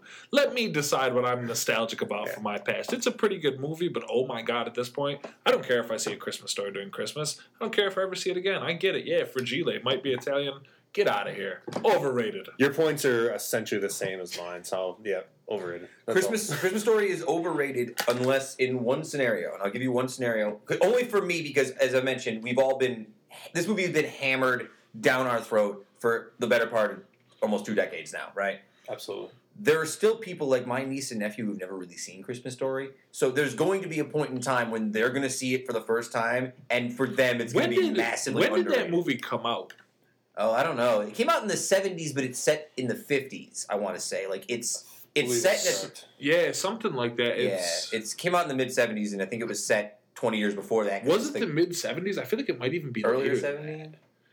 I'm not Uh, sure. I feel like it might be. Well, I, I want to look look that up. up while we're doing this because the one thing that I give to a Christmas story is it's kind of like an out of nowhere movie Mhm. for the fact that it doesn't really have anybody in it. Like for what they made at that time, it has lasted very well, and it's crazy how people consider it a tradition. But for my money, no thanks. Um, we have two more over unders, and we'll do them real quick. But I want to make a point to uh, someone who was responding to us on Twitter, asking if I was going to talk about Die Hard. It was Ryan is sweet. Is that his name? I believe want to tell. name. I want to tell Ryan. Yeah, go ahead. All right, look, Die Hard is not really a Christmas movie. Die Hard falls in that category of movies that take place around or near Christmas, but aren't really centered around the holiday of Christmas as part of the story. That being said, Die Hard is the best Christmas movie by far because Die Hard is an amazing film. I want Ryan Sweet to know that Sam has been the only thing he knew for sure about the Christmas episode was that he was going to talk about how much he loved Die Hard as a Christmas movie. And he said to me, Yo, before we start taping, tweet out real quick. Let's get some last minute mailbags from people. Ryan Sweet, you were the first person to come back and you were like, Yeah, favorite Christmas movie as long as it's not Die Hard. And I watched and I watched Sam's Christmas dreams crumble in front of him. And Ryan Sweet, you made my holiday. So Ryan Sweet, thank you very much. That was an amazing moment. Job well done. Come on, just for that one scene where he sends that the dead uh, the dead terrorist down in the elevator with the writing on his thing. It's like, I have a gun now. Ho ho ho. That's amazing. Come on, that's funny Yeah, stuff. It's something. I, I want to say real quick before we move to the next one. Um, a Christmas Story came out in 1983. 83. 80 that's what i Really? said i thought it was later man Huh. that's the thing like for these people Well, you i mean for these people to just drop some movie in 1983 that's become so i was born in 85 like that's not like an old Yeah. the way like it's a wonderful life is an old movie there's a lot of like old movies that just out of nowhere and it's become tradition whether you like it or not Standard classic here. The only animated movie we have on our list this month. Uh, why can't i think of what this is going to be overrated or underrated? How the Grinch Stole Oh. Christmas. Kevin, you seem like you have a take here on this. I just I'm, I'm mad at myself because you said animated and I'm sitting here and maybe because we are talking about eight crazy nights I'm in my head I'm like what animated Christmas movies are there then the second you said the Grinch I'm like oh the Ah, first yeah. Christmas movie you ever loved Yeah, that is the first. That's a great point because you took the words right. The first Christmas movie that mattered to me as a little kid Yeah. was The Grinch. people talk about Rudolph people talk about some of those other Christmas specials they play but there was nobody like the Grinch for me when I was a kid you just said and- Rudolph though. Now you got me. I forgot totally about Rudolph until you just mentioned. you it. told me there were like six movies on the Christmas movie over under I'm like I think that's the whole episode Oh man. Um, no, so like Rudolph, I don't really watch. I don't care. I never saw it as a kid. The Grinch, the Grinch is awesome. The Grinch, I can't overrate or underrate something. Same thing a little bit with Christmas Story. I can't overrate or underrate something that's a classic. Yeah. Even just for the song "You're a Mean One," Yeah. Mr. Grinch. Absolutely. Like that song plays on the radio at my work, that the station that plays Christmas music, and every time it comes on, I'm like, this is kind of my jam. Wait a minute, like I love the Grinch Stole Christmas. That being said, live action Jim Carrey version, nah, Nah, no Nah, way, no thanks. I want to say the voice for the Grinch and the narrator in that movie was like a famous, like Boris Karloff. It was. It was. It like, was one. like it was. Uh, it was one hundred and ten percent Boris Karloff. Karloff, yeah. right, it was. Boris Karloff of Frankenstein fame, one of the original Universal Studios movie monsters. The Grinch was going to be the last overrated, underrated. It was going to be the last, and we all seem to think it's pretty underrated still at this point in time, right? Especially in the era of like 3D animated films, when a classically hand drawn animated movie like that still resonates. Yeah. Just saying. Uh, but this one, I almost forgot until you brought this up, Kevin. And Mark, I'll let you take the first one on this. Overrated, underrated, new holiday classic, Home Alone. Wow. Uh, Home Alone is probably in my top three favorite holiday movies, just because I watched Yes. it to Yeah. death when I was a kid. VHS wore it out on TV, watching it every time. As an adult, watch it every time. Absolutely underrated. Absolutely. Yeah, dude. Say like I hundred percent. I said Christmas Vacation is the only movie I have to see. The one A follow up to that, and I was thinking it when I said it. Glad you brought it up. I dude, I love Home Alone. Mhm. Home Alone was one of the first movies I ever went to see in a theater. Like it came out, it was like 1990. I was like five. It was the perfect time for me, like to get started and to grow with it. And it's and you you know you didn't think about it really as a Christmas movie, even though it's set at Christmas until you get older. And now like when Christmas comes around, I still think about that movie overall. And that movie holds up so well. Like you can throw in Home Alone right now, and you can show it to any age group. They're gonna get the same enjoyment they got. Yeah. That's the true mark of a classic. My mom tends to think that movie's too violent for kids today. Oh I, my am just saying. I agree Today. with you. I agree oh with my you. God, I'm these just people. saying. Today. Why don't we just put the kids in bubbles? Why don't we put them to feeding tubes? No, she's Um, listen. Keep the kids in the house. I read an interesting article that talks about what would happen to the actual robbers Oh, at yeah. Home Alone if all that stuff really happened. I'm like, yeah, they would have been dead almost immediately. There is a video. They had a doctor go through the Yeah. movie on this YouTube video, Yeah. like, "Oh no, that's blunt force trauma to the skull. He's got subdural Yeah. hematoma. He's gone." I think they said it would take. bleeding to death in the basement. They said it would take 17 and a half Harrys to make it through both Home Alone movies. Uh, Think about that. Ties back into Die Hard. It would only take four John McClanes to make it through the original Die Hard, and one John McClane to make it through Die Hard Two, Die Harder. That's right. That movie is theoretically possible. Just saying. Jesus. So, what's your take Wow. on Home Alone? Um, I sort of forgot that it's a Christmas movie because I always thought of it as a comedy. It's only as an adult that I appreciate the Christmassy vibe to it, specifically the rocking around a Christmas tree, Jingle Bell Rock. Yeah, scene that scene, the have yourself a merry little Christmas when Kevin's mom is coming back I- to. All of it. Yeah, I guess I don't really. I guess I didn't think about it as much of a Christmas movie for some reason. It, I think it's because of the time we were exposed to it. Like when you look at it now, the Christmas Um, is so like the whole thing is this boy is so sad because not only did his family leave him behind because they're the worst parents ever, Yep. but um also like he's alone on Christmas and he's bummed. Did Yeah. anybody see that new video on the internet? I can't remember who put it out, but they have Macaulay Culkin starring in this video where like he's it's like some like short film they made where he picks up this hitchhiker And as it goes on, you realize that he's Kevin McCallister, all grown up. He's in the car and he's acting real like edgy and like sort of weird and tweaky and violent. He's like, yeah, you know, parents left me behind twice. They couldn't think about me, you know, this and that. Of course, my family doesn't care about me. It's amazing. It just Oh came out. It, it set the internet on just it. fire like three or four days ago, Man. and it was amazing. It was one of those things. where I'm like, damn, I don't really want to watch Home Alone anymore. Uh, guys, um, do you have anything you want to say? I got a couple things to close up before we close out the show. You, Mark, do you want to promote yourself one more time before we go? You want to? Yeah, I'll, like me on Facebook, follow me on Instagram, like me on. I got to uh, tell you, know, you do some Twitter, magic everything. on Instagram. Thank I you. see you put up Thank some you. stuff on Instagram. I'm like, How do you, you? That came out of a camera? Like, what are you even doing? No, like most of the Out stuff. of a My, phone? most of the stuff on my Instagram is off my phone. That's what I'm saying. I, I don't know how to make my phone do that. I uh, it it's I always say it, and if you know me at all, you, you've heard me say this at least once. It's not about the gear you have; it's how you use it. Yeah, And it's, just learning how to use Yeah. your phone properly and using all the eight billion different editing apps that are out there, you can you can do some pretty Yeah. awesome stuff with the phone. I feel like it's like seeing the moment too when you're right there and you're gonna do the thing. For my job, I, I drive around through the country a lot, so I get to see some pretty. And, and I'm up before the sun comes up, so I see the sun rise pretty much every day, which is cool too. Mark, uh, thank you so much for everything Thank you. you. did for donating to the show. It was Absolutely. a It real was honor my to have you on. Um, Um, I'm gonna say real quick before we wrap up. You know, I want to say Merry Christmas to everybody, really quick, and you know, thank you so much for everybody who listens to the show. I hope everybody has the best holiday in the world. And you know, something we talk we touch on a little bit sometimes, getting older and losing people. Um, really quickly, I'm not going to dig into it. The Utica area lost a great citizen and a great artist this week in Chris Phelps. A lot of people out there have Chris Phelps's art on their body. They've seen it. A lot of lives have been touched. Um, a guy who is universally revered as one of the nicest people to everybody, whether you're his best friend or somebody he's only met two times. It's a sad thing, and for it to happen around the holidays really makes you, you know, realize if it hasn't been drilled home throughout the rest of the year, you never know how much time you're going to have with people in your life. So please, if you don't ever do it throughout the year, at least during the holidays, please, please take time to show the people that you love that you love them because you never know when you won't have them anymore. And so, best to everybody's families, everybody having tough times, everybody doing good times. Have a great Christmas. I'm done. I need another Utica Club. Merry Christmas. All right, uh, guys, Christmas CDs coming out tomorrow. Look in your DMs and messages. I'll be reaching out Oh, you to got everybody who CDs for donated. too. Uh, for everyone here at the show, Kevin Sullivan, Mark Simon, Justin Parkinson, Aaron Higgins, wherever you are, the lost love of my life.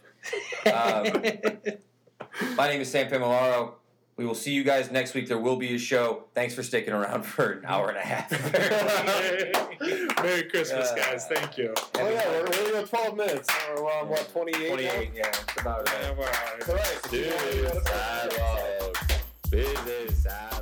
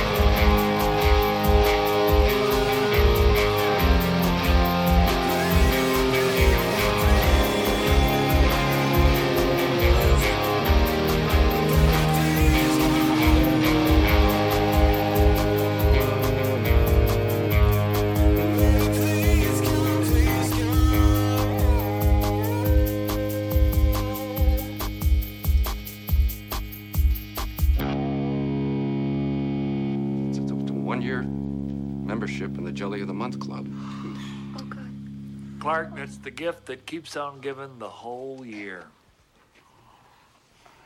That it is, Edward. That it is indeed.